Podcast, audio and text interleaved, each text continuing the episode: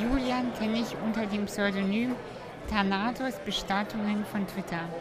Da ich dem Tod sehr verbunden bin, das wissen einige von euch vielleicht, wollte ich mehr über seine Arbeit sozusagen direkt in 1 zu 1 mit dem Tod erfahren.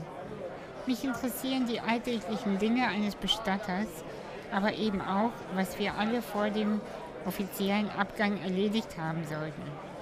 Wie darf eigentlich eine Beerdigung sein und wie die Trauerfeier? Was äh, muss man beachten? Welche Formulare ausfüllen und was kostet eigentlich so eine Beerdigung? Ich habe sehr, sehr viel gelernt und freue mich, dass auch du dich dem Thema eine Stunde lang widmen wirst. Viel Spaß!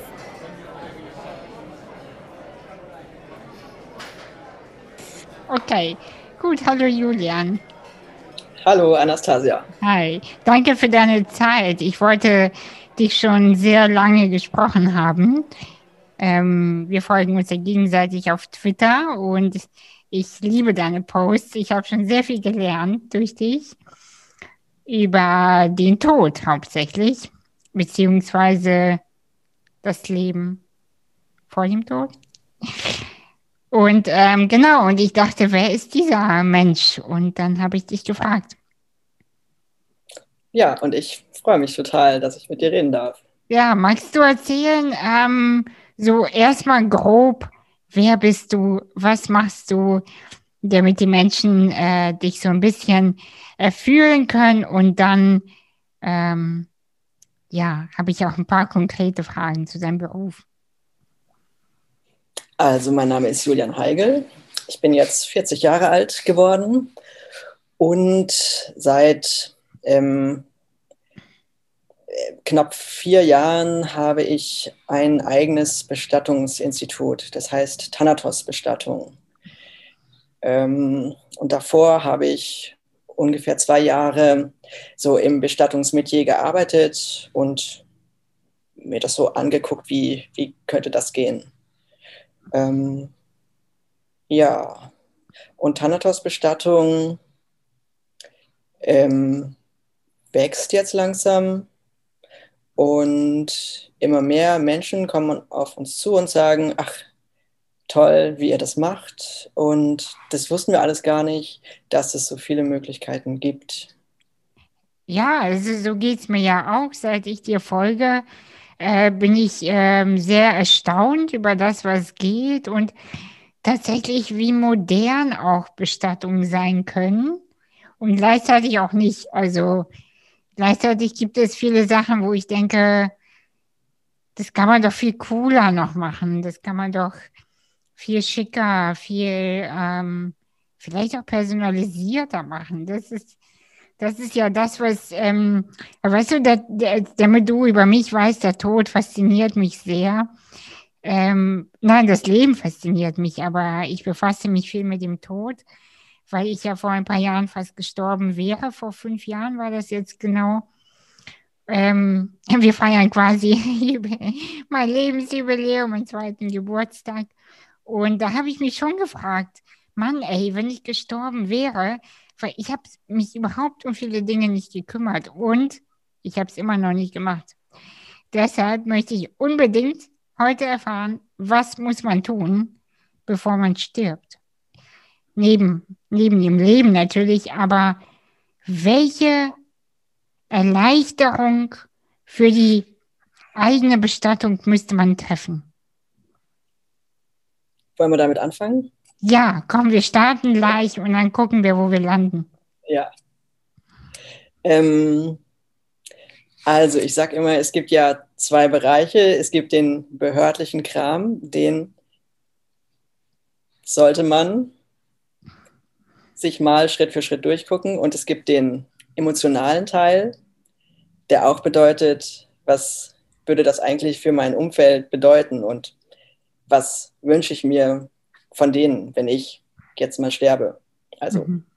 nicht nur, dass ähm, ähm, die ähm, mein, ähm, mein Mietvertrag abmelden, sondern ähm, was, was möchte ich eigentlich, wie soll meine Beerdigung aussehen? Was ist mir wichtig? Also eine wichtige Frage ist ja, möchte ich eine Erdbestattung für mich selbst oder möchte ich eine Feuerbestattung? Das ist zum Beispiel was, was man eigentlich am besten selbst entscheiden sollte. Mhm. Ähm, aber auch, ähm, was ist mir denn wichtig? Wie möchte ich denn erinnert werden? Also, es gibt viele Leute, die sagen, ich bitte ab ins Meer mit mir oder nein, da haben wir ein Familiengrab, da sind schon meine Großeltern, da möchte ich rein. So. Ähm, und zum Beispiel auch, wer soll eigentlich alles informiert werden oder wer soll, wer soll diesen Bestattungsprozess mitgestalten? Ähm, bei Menschen, die nicht verheiratet sind, ist es immer wichtig, wer ist eigentlich die hauptverantwortliche Person für diesen Prozess. Oh ja. Also, ähm, wer, mhm. das, wenn wer nicht verheiratet ist, da gibt es eine Rangfolge, der, dann gibt es die Eltern oder die eigenen Kinder, die dann die Bestattungspflichtigen sind und die Hauptverantwortung tragen. Und das passt zum Beispiel nicht für alle Leute, dass dann die Eltern, mit denen man zum Beispiel wenig Kontakt hat oder gar keinen, dass die dann die Bestattung bestimmen. Die sind vielleicht gar nicht so nah an einem dran und wissen gar nicht, was, was ist denn jetzt zu tun oder was, mhm. was ist denn jetzt ähm, allen anderen, die nah dran sind, für eine Bestattung gemäß. So. Deswegen ist es gut, da das vor, im Vorfeld zu klären. Ähm, man kann einfach ähm, eine Verstattungsverfügung schreiben, dass man sagt, dass man schreibt, ich möchte, dass diese Person mich bestattet. Das ist mein Wille. Mhm. Das ist dann rechtsgültig. Oh, okay, äh, genau, das war jetzt nämlich meine nächste Frage, ähm, dass man sich um die ganzen Dinge kümmern müsste, sollte ist irgendwie auch klar, aber die Frage ist, was bedeutet das konkret? Also kann ich einfach nur einer Freundin von mir Bescheid sagen, hör mal, ich hätte gerne bei meiner Beerdigung Elvis spielen und dass alle rote Socken tragen, zum Beispiel. Und äh, ist es dann auch schon genug oder muss man das dann irgendwie offiziell äh, bestätigen? Oder? Also man muss das jetzt nicht notariell beglaubigen lassen, aber es ist natürlich gut, wenn man das schriftlich irgendwo festhält, dass die Leute, die daran ihre Zweifel haben oder die da eigentlich andere Vorstellungen haben, das auch nochmal gezeigt bekommen können. Mhm. Ähm, mhm. Und dann tatsächlich reicht es eigentlich, was, was, was die Verstorbenen, was, was du dir wünschen würdest, das, das würde reichen, wenn du das irgendwo bekundest. Mhm. Im besten du, Fall hast du ist das, das, ja, Entschuldige. das, was man sich so wünscht, auch umsetzbar und auch mit dem deutschen Bestattungsgesetz vereinbar. so. Ja, da kommen wir schon an die ersten Haken. Ich merke mhm. das schon. also aber genau, aber gut, dass du das äh, nochmal dazu gesagt hast. Das ist äh, mit dem deutschen ähm, mit den Verortungen übereinstimmen muss. Was ist denn äh, so gar nicht mit dem deutschen Recht vereinbar? Also was wären das zum Beispiel für Sachen? Ich habe ja wirklich gar keine Ahnung, merke ich. Also bin total neugierig. Äh. Also neulich in einer Vorsorge hat sich eine Person gewünscht, dass sie ganz lange in ihrer eigenen Wohnung sein darf, wenn sie stirbt. Und sie hatte so einen Zeitraum von zwei Wochen an, hm. angepeilt. Mhm. Das ist in Deutschland nicht erlaubt. Und ich habe gesagt, naja, also ich, ich könnte mal gucken, was, inwiefern ich das noch ausdehnen könnte. Offiziell natürlich. Ähm, aber zwei Wochen würde ich nicht hinkriegen. Mhm. Ja, diese, also wir haben in Deutschland eine Frist von 36 oder 24 Stunden, bis eine tote Person in einen Kühlraum, in eine Kühlung überführt werden muss. Mhm. Und ein anderes wichtiges Thema, was sehr oft aufkommt, ist, ähm, wo wird die Asche bestattet? Ja. In Deutschland haben wir den Friedhofszwang. Die Asche darf nur auf Friedhöfe oder Bestattungsfelder oder in das Meer in Deutschland. Ja in, im Regal darf man sie nicht stehen lassen. Warum meine ich nicht? Warum meine ich nicht? Ähm, das, das Haupt, also ähm, als man mit der Feuerbestattung angefangen hat, hat man sich erstmal an der Erdbestattung, an den Gesetzen der Erdbestattung orientiert. Und ähm, da hat man gesagt, ein menschlicher Körper darf nur auf einem Friedhof oder auf einem dafür vorgeschriebenen, auf vorgesehenen Fläche bestattet werden was nachvollziehbar ist, dass man nicht sagt, ähm, hier ist so eine Verkehrsinsel, da will ich jetzt meinen Körper bestatten. So. Oder im eigenen Garten. So, das, das, also hat man deswegen hat man gesagt, okay, wir, wir, wir nehmen die Feuerbestattung so ernst, wie wir die Erdbestattung ernst nehmen und dann gelten diese Gesetze auch. Mhm. Ähm, und ähm, das ist also das eine. Das, ähm, und ähm, das Hauptargument jetzt von vielen Leuten für den Friedhofszwang ist, dass sie sagen, ähm, es soll ein öffentliches Grab geben, wo alle Menschen sich öffentlich verabschieden können.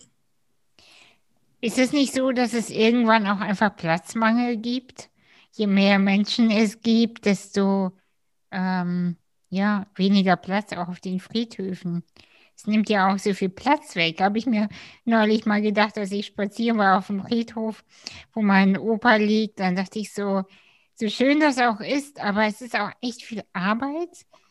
Ähm, weil in der russischen Kultur, ich bin ursprünglich aus Kasachstan, lässt man sich nicht verbrennen, sondern äh, bestatten. Und am, am liebsten ist es dann, dass die Kinder einmal die Woche zum Grab fahren, ja. Also bei aller Liebe ist es echt schwierig. Und ähm, ja, also früher hat man natürlich auch mehr Kinder bekommen und gehabt und jetzt, äh, mein Opa hat fünf Kinder und das ist dann zwei, aber kümmern sich nur um, um äh, die Geschichte. Und da habe ich auch gedacht, boah, das ist auch echt so eine Verantwortung, die man selbst nach dem Tod den Kindern übergibt und ihr müsst da jetzt Blumen pflanzen und pflegen und zahlen. Und mhm. irgendwie fand ich das total ähm, schwierig, habe ich mhm. gemerkt, irgendwie. Also viele Leute haben das Gefühl, diese zwanghafte Grabpflege ist irgendwie anachronistisch. Mhm. Vielleicht auch, weil man nicht mehr da wohnt, wo die ja. Großeltern beerdigt werden, wurden. Mhm. Ähm, so, ähm, trotzdem ist es vielleicht wichtig, immer wieder im Einzelfall zu entscheiden, ähm, möchte ich das Grab pflegen oder, oder nicht. Ähm, mhm. Und das ist eigentlich was, was ähm, tatsächlich die Verstorbenen gar nicht ganz genau kalkulieren können und auch meines Erachtens erst die Trauernden eigentlich auch oft in der Situation entscheiden müssen, denn ähm, es gibt Menschen, die sagen, ich, ich, bin, ich war noch nie ein Friedhofsgänger oder Gängerin und ähm, dann, als mein Mann gestorben ist, dann bin ich jeden Tag zum Friedhof, weil das war der einzige Ort, wo ich ihm nah sein konnte. Ja, mhm. so. ja. Um, oder es gibt Leute, die sagen, nee, ich gehe da einmal im Jahr hin und äh, mache das gröbste Unkraut raus und ich bin eigentlich genervt davon, denn da ist mein Mann nicht so. Ja? Mhm. Und wie sich das ganz genau äh, verhält, das ist schwierig im Vorfeld abzusehen, finde ich. Ja. Mhm. Also ja. trotzdem muss ja dann die Entscheidung kommen, aber ich plädiere da für einen ähm, für ein Offenhalten und auch für, ähm, dafür die Entscheidung nicht den Kindern abzunehmen und zu sagen, ich möchte nicht, dass ihr mit der Grabpflege belastet seid. Ich habe schon alles ähm, in Dach und Fach und ähm, ihr müsst dann einfach sehen, wie ihr damit klarkommt, dass mein Grab anonym ist. So, das ah, ja. kann dann auch der falsche Weg sein, obwohl man die Kinder vielleicht nur entlasten will. Mhm. Ah ja, also was ist der beste Weg? In Kommunikation bleiben, oder? Ja, und zwar mhm immer wieder. Ja, mhm. also nicht einmal, ja, ich habe jetzt alles geregelt und jetzt lebe ich noch 30 Jahre schön und dann werden wir sehen, sondern immer wieder einfach mhm. zu fragen, ist es noch das, was, was ihr wollt? Ist es noch das, was ich will? Ja, und darüber regelmäßig ähm, zu sprechen und das auch immer mal wieder umzuschreiben. Du hattest vorhin angesetzt, ähm, zu fragen, ob ich schon meine eine Bestattungsverfügung aufgesetzt habe genau. und die die habe ich und tatsächlich schreibe ich die immer mal wieder um. Ja. Mhm. Also ich, ja, doch immer mal wieder, es kommen irgendwie neue Ideen oder dann denke ich, ach, die, ach guck mal, mit der Person habe ich gerade irgendwie gar keinen Kontakt, die soll vielleicht doch keine Musik auf meiner Trauerfeier machen oder so. Oder es kommen neue Menschen dazu. Oder, ähm, mhm. oder ja, vielleicht ziehe ich nochmal um, dann äh, oder verlege meinen Lebensmittelpunkt nochmal woanders hin. Also wer weiß das genau, ja. Ja, ja, total interessant. Äh, wie bist du auf dieses Thema gekommen, so für dich, ähm, so Bestatter zu werden? Also wie alt warst du oder gab es einen Moment, so einen Schlüsselmoment, wo du dachtest, äh, ja, ich, will, ich widme mich dem Tod? Den Schlüsselmoment, ja, doch. Also ähm, es gab einen bestimmten Moment. Da habe ich allerdings schon das Thema Bestattung ähm, im, so ein bisschen auf dem Fokus oder wie man das nennt, mhm. gehabt oder auf der Scheibe oder wie das heißt. Ähm, und da habe ich mir eine Website eines alternativen Bestatters angeguckt. Mhm. Olag Scheidel von Caron Bestattung. Ähm, die Website habe ich angeguckt und mir das so durchgelesen, was der schreibt. Und er hat schon so das Feld auf seiner Website so aufgemacht, was ist alles möglich, was heißt es eigentlich, was bedeutet eigentlich die Zeit zwischen Sterben und Bestatten, mhm. was, was kann man machen, was, was haben Menschen in dieser Zeit schon gemacht und erlebt. Und so wie er es geschrieben hat, es hat mich so berührt. Ich hatte noch nie irgendwas damit zu tun gehabt vorher und trotzdem wusste ich in dem Moment, das möchte ich machen ja, das war eigentlich ein schöner Moment. Ja, ja wie, wie alt warst du da? Ähm, da war ich so 35 oder 34 oder ganz, ja, 35, so ungefähr sowas. Ach, das ist ja, das ist ja noch gar nicht so lange her. Stimmt. Ja, das ist ja, das ist, äh, das ist ja quasi erst gestern gewesen. Jetzt fühlt es sich schon ein bisschen länger an, aber also, also jedenfalls hatte ich nicht mit, mit 18 die Idee. Mhm. Das, ja. ja, was hast du vorher gemacht, wenn ich fragen darf? Ähm, vorher, ich habe auf Lehramt studiert und dann habe ich noch ein paar Jahre an der Uni gearbeitet als Musikwissenschaftler. Ach, ja. das ist ja sowas was ganz anderes, was komplett irgendwie. Also ich hätte es jetzt nicht, ich hätte es jetzt irgendwie nicht gedacht bei dir. Ich dachte, du hast es, also ich wusste ja generell gar nichts oder wenig über dich, aber ich hätte jetzt gedacht, du hast irgendwie ein Praktikum beim Bestatter gemacht und bist da so hängen geblieben. Das wäre so jetzt die Geschichte, die ich mir über dich ausgemalt habe. Also hängen geblieben bin ich dann schon, weil ich dann einfach so das wusste, ja, das, das mache ich jetzt und ähm, ja, habe das auch mit einer gewissen Energie erstmal verfolgt, weil das erstmal gar nicht so einfach ist. Man kann ein, gar nicht so einfach ein Praktikum machen. Erstmal sagen alle, nee, machen wir nicht und, und beim alternativen Bestatter schon mal gar nicht. Mhm. Ähm, genau, aber irgendwie, ich wusste, das ist mein Weg und dann hat sich das tatsächlich doch ganz schön gefügt oder geebnet. Ja. Mhm. Was bedeutet eigentlich alternativer Bestatter? Ähm, es ist manchmal ein bisschen werbewirksames, es ist so ein Marketingbegriff vielleicht auch, um nochmal abzugrenzen, ähm, dass es eine Gruppe von BestatterInnen gibt, die stetig wächst, die sagt, wir wollen es irgendwie anders machen als das, ähm, was so Menschen im Allgemeinen von, von dem Berufsbild Bestatter, BestatterInnen so im Kopf haben. Mhm. Und ähm, was diese alternative Gruppe der Alternativen dann anders macht, das ähm, ist dann auch wieder individuell verschieden, je nachdem, wie man so aufgestellt ist oder was einem wichtig ist. Ja, wahrscheinlich muss man sich ja an die üblichen Regeln ja so oder so halten. Aber die Frage ist halt, wie verstaubt man, ja, wie verstaubt man das Business sozusagen sieht. Das ist so wie beim Steuerberater, gibt es ja auch solche und solche, aber die Zahlen bleiben ja die gleichen. Das stimmt, das ist ein super Beispiel. Das, das, das finde ich auch, ähm, also da habe ich gerade drüber nachgedacht, dass, dass man das eigentlich auch, die das Steuerberatung auch sein kann. Ich begleite dich da durch einen schwierigen Prozess und versuche mit dir das Beste für dich herauszufinden oder ich knall die Sachen vor und sage, ruf mich aber nicht mehr an, so, ja. ja, genau.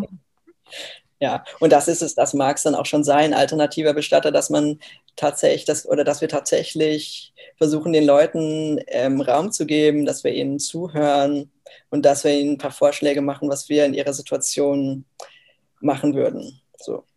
Mhm. Und ab welchem Moment ähm, ähm, kommen die Menschen schon zu euch? Also ist es mit einer Diagnose oder mit einem bestimmten Alter, dass sie dann den Kontakt zu euch aufsuchen. Also ich habe äh, zum Beispiel mich gefragt, äh, weil ich die NATO-Erfahrung hatte, müsste ich mich jetzt eigentlich schon einfach so mit jemandem auseinandersetzen oder nicht? Weil jeder von uns kann ja in jedem Moment sterben, warum auch immer, ja. Und ja, ich frage mich, ab wann sollte man, also muss man sich wirklich damit auseinandersetzen? Also muss nicht. Mhm. Ähm, es mhm. gibt, man mag auch Leute geben, die sagen, ich möchte nichts mit dem Thema zu tun haben bis zum Ende und das mag auch legitim sein.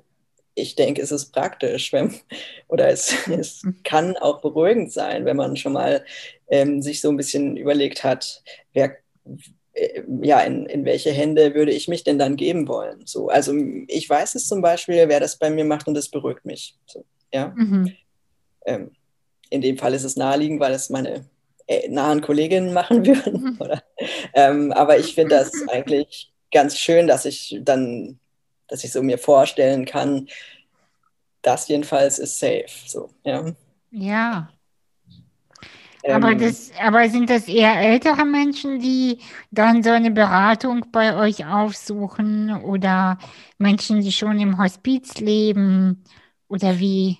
Kann man sich ist das vorstellen? Unterschiedlich. Die meisten, so statistisch, äh, rufen die meisten bei uns erst an, wenn jemand gestorben ist. Tatsächlich ja. die Angehörigen. Ähm, und manchmal, das nennen wir dann Akutvorsorge, rufen die an und sagen, meine Mutter liegt jetzt im Sterben, wir, wir, schätzen so zwei Wochen und diese Aussagen sind dann meistens so, dass man, dass das irgendwie meistens oft nicht zutrifft, was man dann so für, eine, für einen Zeitraum genannt bekommt. Das kann, das kann dann der gleiche Tag sein, dass, dann, dass man dann wieder angerufen wird oder das kann drei Monate später sein, wo ich dachte, ach so, sie, ich habe sie gar nicht mehr erinnert oder ich dachte, sie sind woanders hingegangen oder sowas. Und also ne, das, wenn jemand so sagt, ähm, jemand liegt im Sterben, ist es oft nicht klar, wann, wann ist das wirklich. Dann rufen auch viele Leute an. Ähm, sodass Leute sagen, ähm, ja, ich bin 30 Jahre jung, ich würde jetzt gerne ähm, einfach nur so mal ähm, eine Vorsorge machen, das kommt eher selten vor. Dazu müsste man jetzt auch nicht einen Termin mit einem Bestatter ausmachen, meines Erachtens. Mhm. Also könnte man machen, wenn man noch konkrete Fragen hat. Ähm, aber dann, man müsste jetzt noch nicht hingehen und sagen, ähm, bitte, ich möchte gern ähm, diesen Sarg, den habe ich mir jetzt schon ausgesucht für in 40 Jahren, weil dann gibt es den wahrscheinlich nicht mehr. So. Also ja, ja.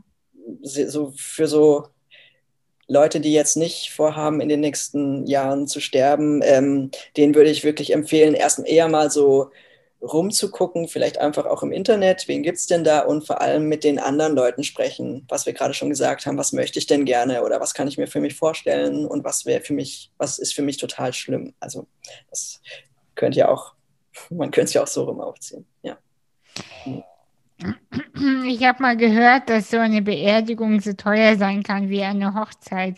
Stimmt das? Ähm, je nachdem, was die Hochzeit kostet, würde ich sagen. Also grundsätzlich sind Beerdigungen billiger als Hochzeiten, aber es gibt, es kann teure Beerdigungen geben, wenn man gerne mit der Kutsche zum Beispiel zum Friedhof gefahren, mit der Pferdekutsche zum Friedhof gefahren werden möchte, etc. Also es gibt da schon Möglichkeiten, den Preis nach oben zu treiben. Ähm, man, ähm, und ähm, ist, es gibt auch in Deutschland ein großes Gefälle. In Süddeutschland sind ähm, die Bestattungen zum Beispiel teurer als im Norden und in Berlin.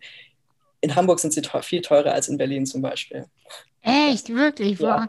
Woran, liegt das? Ähm, äh, man sagt, dass Berlin auch die Stadt der ähm, Billigbestatter ist. Also ähm, das, ich weiß nicht genau, wann, äh, wann, wann, wann, diese, wann dieses Marktsegment so ausgebaut wurde, dass sich tatsächlich ähm, so laut, Leute als Sarg-Discount oder sowas bezeichnet haben. ähm, äh, also die, die Preise in Berlin sind nicht so hoch wie woanders. Ähm, mhm. Ein paar tausend Euro muss man für jede Bestattung rechnen. So.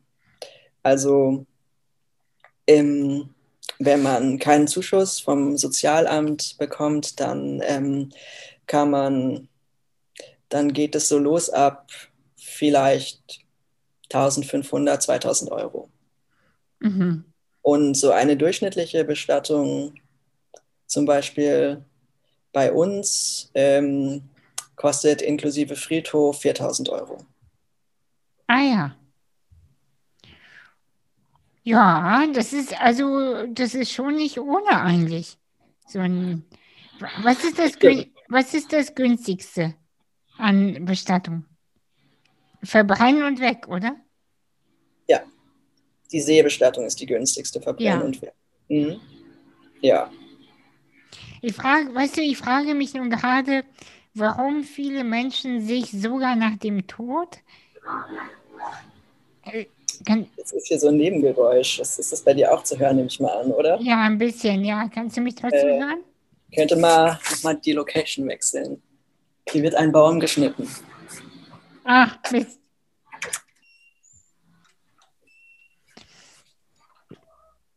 Ich warte mal ganz kurz, bis du, bis du äh, Ruhe hast. Das ist aber Gut. kein Problem. Ach, Dann sitze ich jetzt mal hier. die, die Menschen, die uns zuhören, die sind das schon gewohnt. Seitdem ich das digital aufnehme, das, da ist ja immer irgendwas, irgendwas los. Entweder die Leitung oder Baustelle oder ja. Mhm. Aber also ich frage mich gerade, warum der Mensch sich sogar nach dem Tod so ernst nimmt, dass manche so den teuersten Sarg wollen oder die Kinder auch für die Eltern Mhm. oder andersrum. Ja, also warum man nicht einfach das so ein Leben in Würde gehen lässt, sondern immer noch mit diesem Kapitalismus, eh, so selbst nach dem Tod, immer noch dem Kapitalismus irgendwie verfallen ist. Das kann ich echt nicht so ganz nachvollziehen. Ja.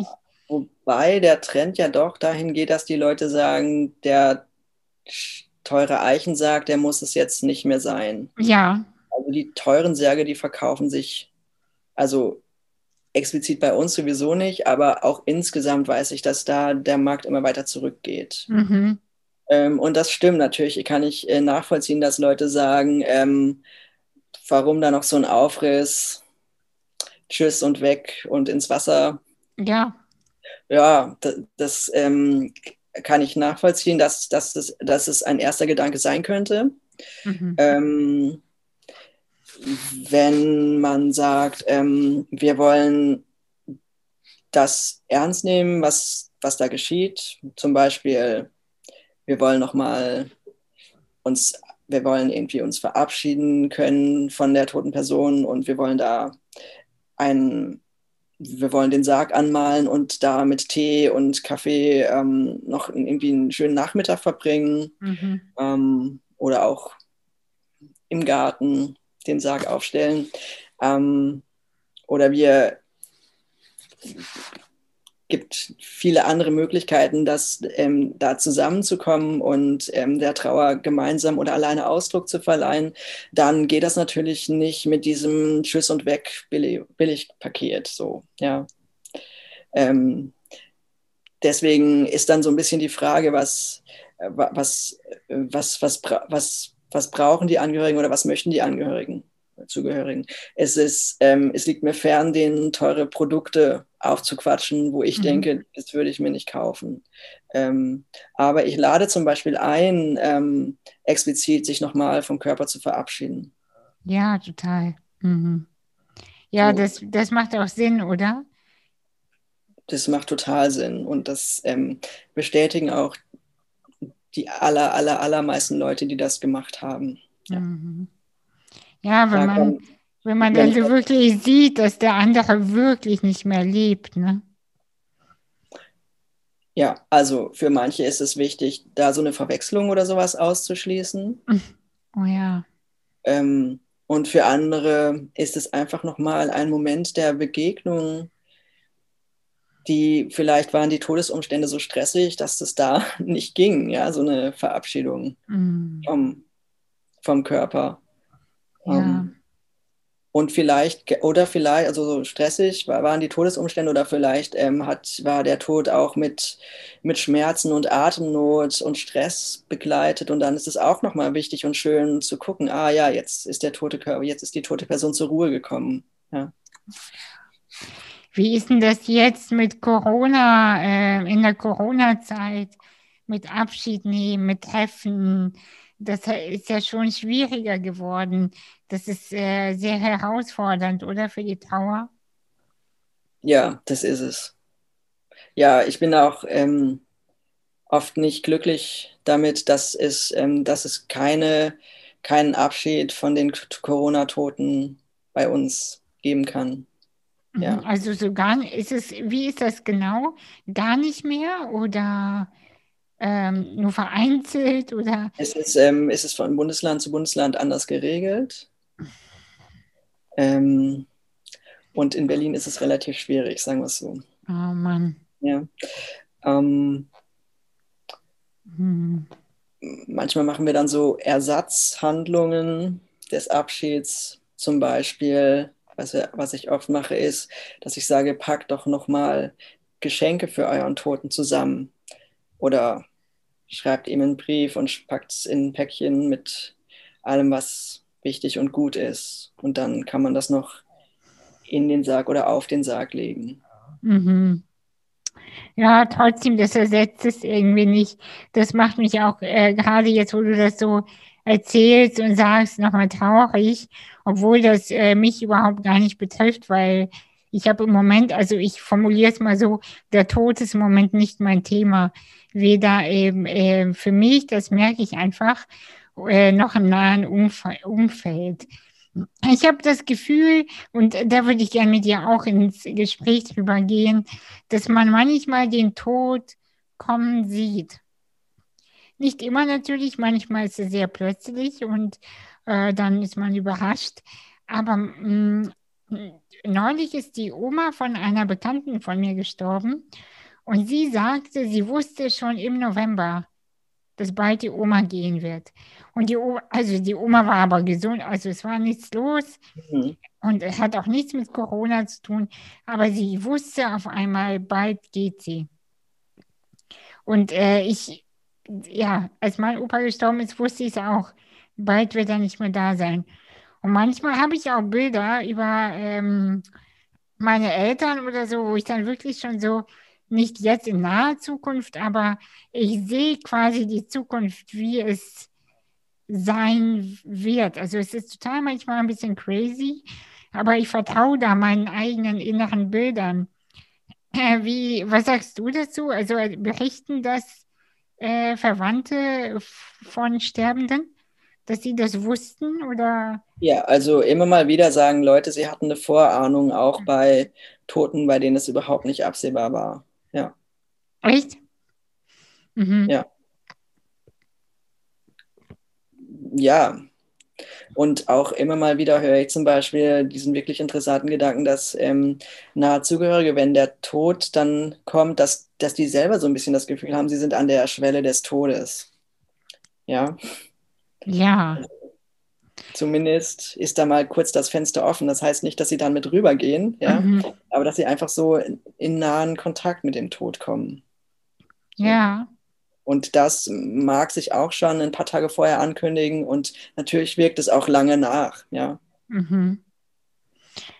Und was berichten die Menschen auch, dass sie manchmal Kontakt mit den Toten dann haben, dass sie sie irgendwie in bestimmten Situationen besuchen oder denen nochmal was Ja. sagen? Das höre ich öfter mal, dass, ähm, dass Tote im Traum sich verabschieden. Mhm. Oder auch neulich hat mir jemand gesagt, sie wartet so sehr darauf, dass der Tote nochmal im Traum kommt. Darauf freut sie sich, aber er kommt einfach gerade nicht. Ja, es gibt auch Leute, die sagen, ähm, so ein Quatsch, nach dem Tod ist Schluss. Und für, für die ist dann das wahrscheinlich eher nicht der Fall, dass sich die Toten dann nochmal so explizit verabschieden. Und das ähm, ist genauso gut oder schlecht oder Genau. Ja, ja, klar. Also ich glaube, beides ist wahr. ja, das glaube ich Wenn- auch. Ja. Genau, wenn man die Kanäle öffnet und äh, ich weiß selber, dass es total möglich ist, äh, wenn man sich dafür öffnet, dann bekommen wir auch Antworten. Und äh, wenn man sich aber bewusst äh, dafür entscheidet, alles zuzumachen und gar nichts wahrzunehmen, auch das ist dann wahr. Ja, auf jeden Fall ist das wahr. Und ja, und offensichtlich dann auch der richtige Umgang für die Leute. Also Genau. glücklicherweise bin ich ja kein Pfarrer oder sowas, um, um den Leuten dann zu sagen, was dann am Ende wohl kommt, ja. Ach du, hör bloß auf. Also, ob, äh, das, das weiß man einfach nicht. Und ähm, mich haben Leute auch gefragt, und hast du Licht gesehen oder, oder Mhm. Engel? Und Weißt du, und das habe ich nicht. Im Gegenteil, ich habe gar nichts von all dem gesehen. Weder Licht noch äh, Engel noch Gott noch irgendetwas in der Form. Das Einzige, das Einzige, was ich gehört habe, war meine kleine Schwester, die, äh, ich habe ihre Stimme gehört, wie sie gesagt hat, komm zurück, ich bin noch nicht, ich brauche dich noch hier. Hm, und dann bin ich zurück in den Körper und das ist das Einzige, was äh, ich wirklich berichten kann. Aber Licht und Pipapo, das weiß ich nicht. Aber wer weiß, vielleicht bin ich nicht weit genug gekommen. Na, offensichtlich solltest du ja nochmal zurück. Ja, auf jeden Fall. Klar, ich bin, bin noch nicht äh, fertig gewesen. Mhm. Mhm. Du hast gerade gesagt, ähm, der Tod ist jetzt in diesem Jahr irgendwie nicht das Thema für dich. Genau. Ja. Würdest du auch sagen, der Tod, der hat so manchmal Saison und manchmal nicht, so im Leben? Auf jeden Fall. Also nach meiner Erfahrung, ich hatte jetzt zweimal die, äh, nee, dreimal die Saison mit dem Tod, wo es wirklich äh, so wie so eine Art Stimmung über mir schwebte, des Todes. Mhm. Und das hört sich jetzt aber pathetischer und gefährlicher an, als ich es meine. Das ist nicht so, dass man dann rausgeht und, oh, und dunkle Wolken und mein Gott, so gar nicht so gemeint, sondern es ist wie so eine Art sanfter Nebel, der um einen ist. Und du weißt, der Tod ist einfach gerade da. So präsent. Ja. Wie so ein Gast, wie so ein Geist, wie ein, wie ein Windhauch, ja. Hm, ist auch ein schönes Bild, dass der einfach manchmal neben einem geht oder so, ja. Total. Und äh, das hatte ich jetzt dreimal, einmal als Kind, einmal Mitte 20 und einmal Ende 20. Und ich habe alle Male, bevor ich, jetzt im Nachhinein weiß ich das, habe ich das immer wahrgenommen. Ich hatte immer so ein Gefühl von, ähm, etwas wird gleich passieren, etwas wird gleich mhm. passieren. Und es passierte dann auch immer. Und, ähm, und im Moment habe ich dieses Gefühl überhaupt nicht. So gar nicht. Also ich würde jetzt gar nicht jetzt so äh, sagen, Corona ist keine Gefahr für mich. Doch, ist es. Aber es ist trotzdem gleichzeitig keine Gefahr, weil es für mich im Moment kein Thema ist. Mhm. So, weißt du, und ähm, genau, deshalb bin ich so ein bisschen gerade sehr aufs Leben eingeschossen, mhm. weil ich gerade echt in die Lebendigkeit gehe und das macht mir total Freude. Ähm, also das klingt jetzt, als ob du gerade so ein bisschen unverwundbar dich fühlst, aber so ist es ja eigentlich nicht, oder? Nee, nee, nee, nee, so, so meine ich das überhaupt nicht. Ähm, aber ich, ich ich versuche gerade die richtigen Worte zu finden. Ich bin sehr verwundbar, aber weil ich diese Verwundbarkeit so zulasse, bin ich sicherer. Weil ich nichts abwehre, weißt du? Wenn ich jetzt sterben würde, wäre es ein bisschen blöd, aber Ja, es wäre ja, wär ein bisschen blöd, weil ich bin einfach noch nicht fertig so ja. mit, mit meinem ganzen Ding. Aber ja. ich habe meiner besten Freundin gesagt, bitte alle Ladies rote Lippen. Mhm. Bitte. Und, äh, und, und, und oder äh, rotes Accessoire. Mhm. Rote Socken, rote Schleife, rote Hosenträger. Ich liebe es einfach. Ja, das ist cool, das ist Leben. Mhm. Und mehr, alles andere, hey, nehmt euch, was ihr wollt. Mhm. Nehmt euch, was ihr wollt. Äh, meine Schwester soll natürlich die teuersten Sachen bekommen, aber der Rest ist sowas von egal. Trefft euch, trinkt guten Kaffee, teilt die Sachen auf, kündigt die Wohnung. Bisschen schade, egal. Aber genau, und weil ich das um diese Gefahr weiß, diese diese Endlichkeit, stehe ich mhm. total gerade auf das Leben. Mhm. Ja. Das ist ja oft so ein Effekt, wenn man sich dem Tod zuwendet, dann ja, bekommt man das Leben geschenkt oder sowas. Ja, also. Genau, weißt du, das ist so, ähm, und jetzt rede ich so viel, tut mir leid. Das ist ja eigentlich, eigentlich ist es ja deine, deine Stunde. Ähm, das ist halt so, wenn man sich äh, mit der Trauer, mit der Wut auseinandersetzt, dann nimmt sie ab. In dem Moment, wo ich alles zulasse, beruhigt sich alles. Und genauso ist es mit dem Tod. Wenn ich den, den Tod reinlasse ins Leben, kommt das Leben her. Und ich habe ähm, einfach so dieses Gefühl, der Moment, wir drücken immer so Sachen weg, gerade jetzt in der Pandemie. Nein, wir wollen das nicht haben, nein, weg damit. Und die ganze Gefahr und weg, weg.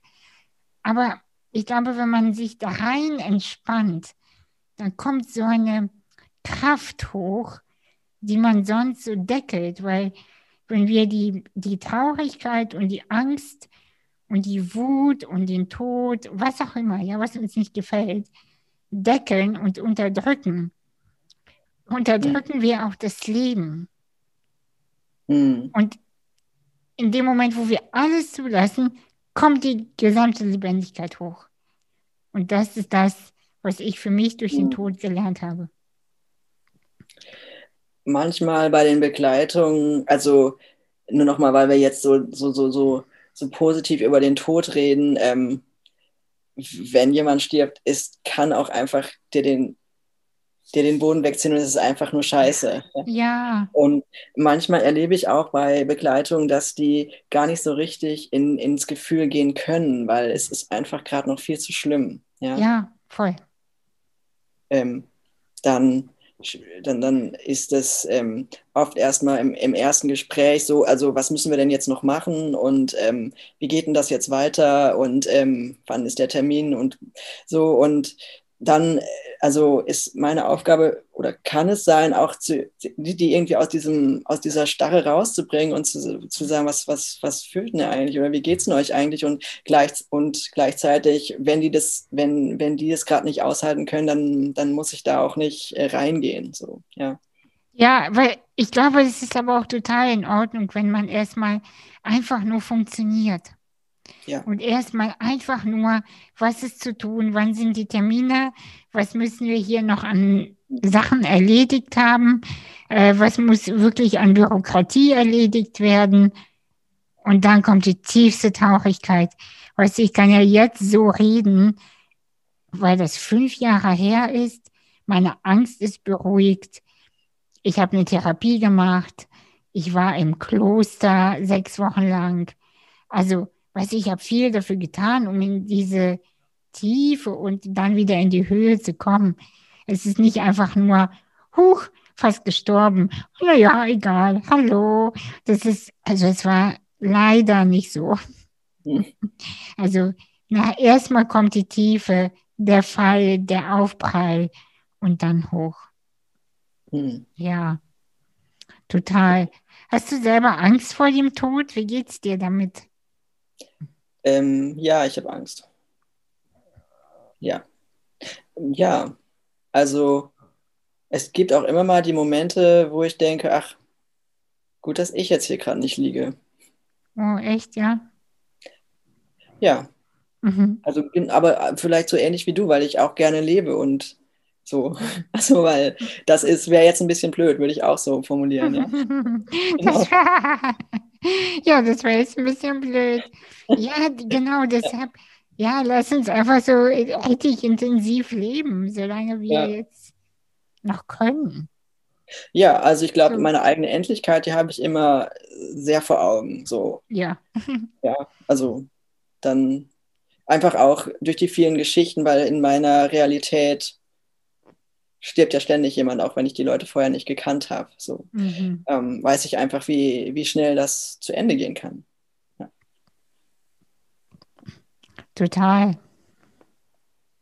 Jetzt habe ich, jetzt, jetzt habe ich so irgendwie den, den Faden zum, zum äh, Tod verloren und zum, zum Leben, weil ich gerade so in meinem in meinem äh, Fühlen war von mhm. der, der Lebensfreude. Ähm, genau. Ähm, mhm. Eine Frage habe ich noch zum Thema Patientenverfügung. Es gibt verschiedene Stimmen. Sollte man das notariell beglaubigt haben oder nicht? Das weiß ich eigentlich gar nicht im Detail, muss ich sagen. Ähm, Okay. Ich habe gehört, nein. Okay. Ja, das habe ich auch gehört. Aber es gibt dann wieder Leute, die dann wieder viel Geld dafür zahlen, dass es eben doch so ist. Und nun weiß ich nicht. Und ich dachte, ich bekomme von dir eine Antwort, ähm, wie es denn nun ist. Hm.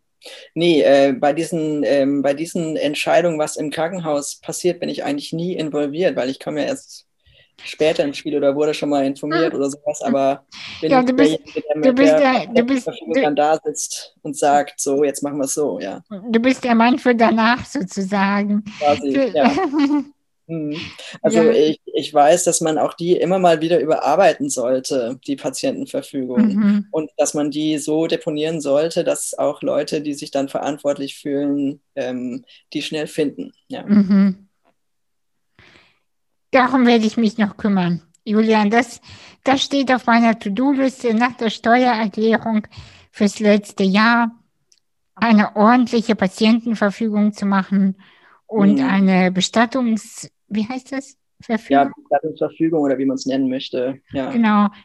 Weil das, das merke ich, so sehr ich das Leben gerade genieße, man muss schon auch, man darf bereit sein, um einfach die Menschen, die sich kümmern werden ähm, oder auch müssen, um die zu Mhm. entlasten, damit die einfach das alles abarbeiten und sich dann ähm, dem Leben wieder widmen können. Also Bankvollmachten über den Tod hinaus ist, ist was Sinnvolles, sonst Mhm. kommen die unter Umständen nicht ans, ans Geld. Mhm. Ähm, Testament ist, ist gut, muss auch nicht notariell beglaubigt worden sein. Mhm. Ähm, und gemeinsam reden. Was wäre denn jetzt und was wäre denn das Problem? So einfach mal so durchdenken. Also organisatorisch. Ja, was. Verrückt. Hm. Und ähm, ich finde auch immer ganz gut, diese, diese Unterlagen am besten mehreren Leuten zu verteilen oder mehreren Leuten zu sagen, eventuell ist nämlich die Wohnung zu, weil die polizeilich versiegelt ist. Und dann sind da zwar die Unterlagen drin, aber keiner kommt ran. So, deswegen ist das praktisch, das zu verteilen oder zu Mhm. kopieren und an mehrere Leute zu verteilen. Manche machen auch so ähm, online vor so Nachlassverwaltung. Also man kann da irgendwie so online so Ordner anlegen. Darüber weiß ich eigentlich auch nicht viel. Und, oder auch äh, die ganzen Social Media Accounts. Das ist ja auch so eine Sache, ne? Was passiert damit eigentlich, wenn man, ähm, ja, wer informiert die Follower? Wichtige Frage, ja. Tats- Tatsächlich, ich finde schon. Weil äh, wenn man so eine Arbeit macht und mit Social Media viel hantiert, so wie du und ich ja ganz ehrlich, wer informiert denn unsere Leute, dass wir Mhm. gar nicht mehr twittern werden? Ja, also wo sind die Passwörter? Ne? Genau, wo sind, ja, das, ich finde das persönlich echt sehr, sehr wichtig. Also, weil ich echt, also ich merke das für mich, ich habe total Respekt vor meinen, vor den Menschen, die mir folgen und meine Sachen lesen. Das äh, nehme ich nicht als Selbstverständlichkeit hin und äh, finde, sie gehören auf jeden Fall informiert, wenn es mich nicht mehr geben sollte. Einfach, dass sie Bescheid wissen. Da kommt nichts mehr. Ja. Ja. Also manchmal ähm, übernehmen ja Zugehörige auch die Accounts Mhm. und ähm, machen das aber irgendwie transparent, was man ja auf Facebook machen kann. Finde ich eigentlich auch eine ganz, ganz gute Idee. Vielleicht, ähm, ansonsten, ähm, wenn man jetzt ähm, nicht so berühmt ist im, im Internet wie du, dann, dann mag man auch sagen, okay, der, der, der Account, der ist dann einfach, der liegt dann da einfach noch ein paar Jahre und irgendwann wird er dann abgeschaltet von Twitter oder irgendwie auch, wie auch immer. Das, das mag ja auch okay sein. Ja. Ja, ja, schon. Die Frage ist halt nur, ob es in ein paar Jahren nicht so viele Accounts gibt, dass es einfach so ein virtueller Müll ist, weißt du? Hm. Aber ich, ich weiß es nicht. Ich glaube, dafür ist das Internet tatsächlich noch immer zu jung. Das stimmt, ja. So ganz genau Ja. wissen wir noch gar nicht, was alles mit unseren Sachen passiert, ne? Ja, genau. Was passiert denn Mhm. mit den ganzen Daten? Ab wann werden Accounts gelöscht und werden sie gelöscht? Und ja, ich glaube, also tatsächlich, soweit wir uns auch fühlen, äh, digital, das sind wir gar nicht. Also zumindest nicht in Bezug auf unser Ableben, ja. genau. Hm. Hm. Also was ich ähm, zum Beispiel immer mal wieder doch interessant finde, ist, dass, dass, ähm, dass es über manche Menschen, die ich bestatte, nichts im Internet zu finden gibt Mhm. und über andere ganz viel. So. Ja, also, der, ja, nicht jeder ist ja so virtuell vertreten. So Hm. meinst du, ja, ja, klar. Ja. Wird sich aber, glaube ich, in den nächsten Jahren auch ändern. Ich glaube, da wird, da werden wir noch digitaler werden. Eben gerade durch Corona jetzt befeuert, ähm, durch die Distanz, die wir Mhm. äh, physisch einhalten müssen, müssen wir irgendwie anders Dinge äh, hinbekommen. Und das wird dann, glaube ich, äh, die, also die Digitalisierung wird dadurch noch mehr wachsen. Hm. Das glaube ich. Ja. Ja. Du, wir sprechen schon seit fast einer Stunde. Die Zeit, die Zeit rennt. Die Zeit rennt. Möchtest du noch etwas äh, den Menschen, die uns jetzt zuhören, ähm, etwas mitgeben, etwas mitteilen vielleicht? Ich glaube, unser Punkt, ähm, sich im Vorfeld schon mal damit zu beschäftigen, ist deutlich geworden. ähm,